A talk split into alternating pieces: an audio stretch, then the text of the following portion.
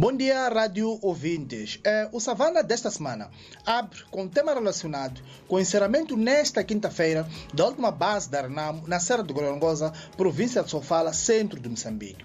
O ato foi dirigido pelo presidente da República, Filipe Nunes, e o líder da Renamo, Ossuf Momad. Porém, nos discursos que marcaram o encerramento do quartel-general do braço armado da Renamo, foi flagrante a diferença de foco nas mensagens de Filipe Nunes e de Ossuf Momad.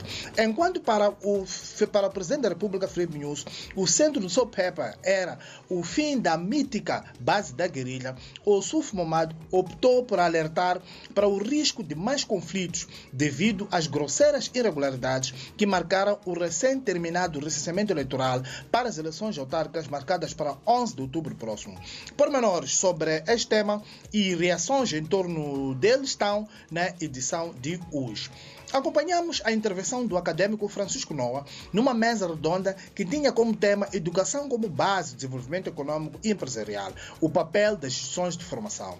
Nesta mesa redonda, o acadêmico e antigo reitor da Universidade de Unilúrio, Francisco Noa, fez uma reflexão acerca do estágio da educação no país e a sua ligação com o mercado de trabalho, tendo apontado que a falta de qualidade dos graduados de ensino superior é um indicador de que o sistema de educação está em colapso. Noa questionou o cometimento do executivo em tornar a educação uma prioridade, sublinhando que o país já teve o socialismo revolucionário com alicerces de uma cidadania, cidadania mais liberal.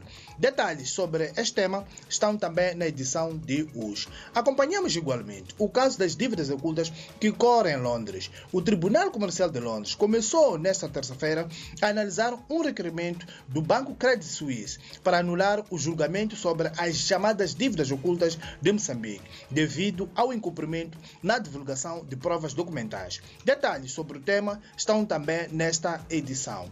O movimento de organizações sem fins lucrativos iniciou nesta quinta-feira um processo de avaliação do risco de financiamento ao terrorismo no meio da sua classe, naquela que é vista como uma medida que objetiva identificar as maiores fragilidades no setor e contribuir para o estabelecimento é, para o estabelecimento das melhores estratégias de intervenção no âmbito da resposta que o país deve colocar em marcha para sair da lista cinzenta do Grupo de Ação Financeira Internacional. Detalhes sobre este e outros temas estão na edição de hoje, que já está nas bancas e nas nossas plataformas tecnológicas. Bom dia e um abraço de Francisco Carmona, a partir da redação de Savana, é Maputo.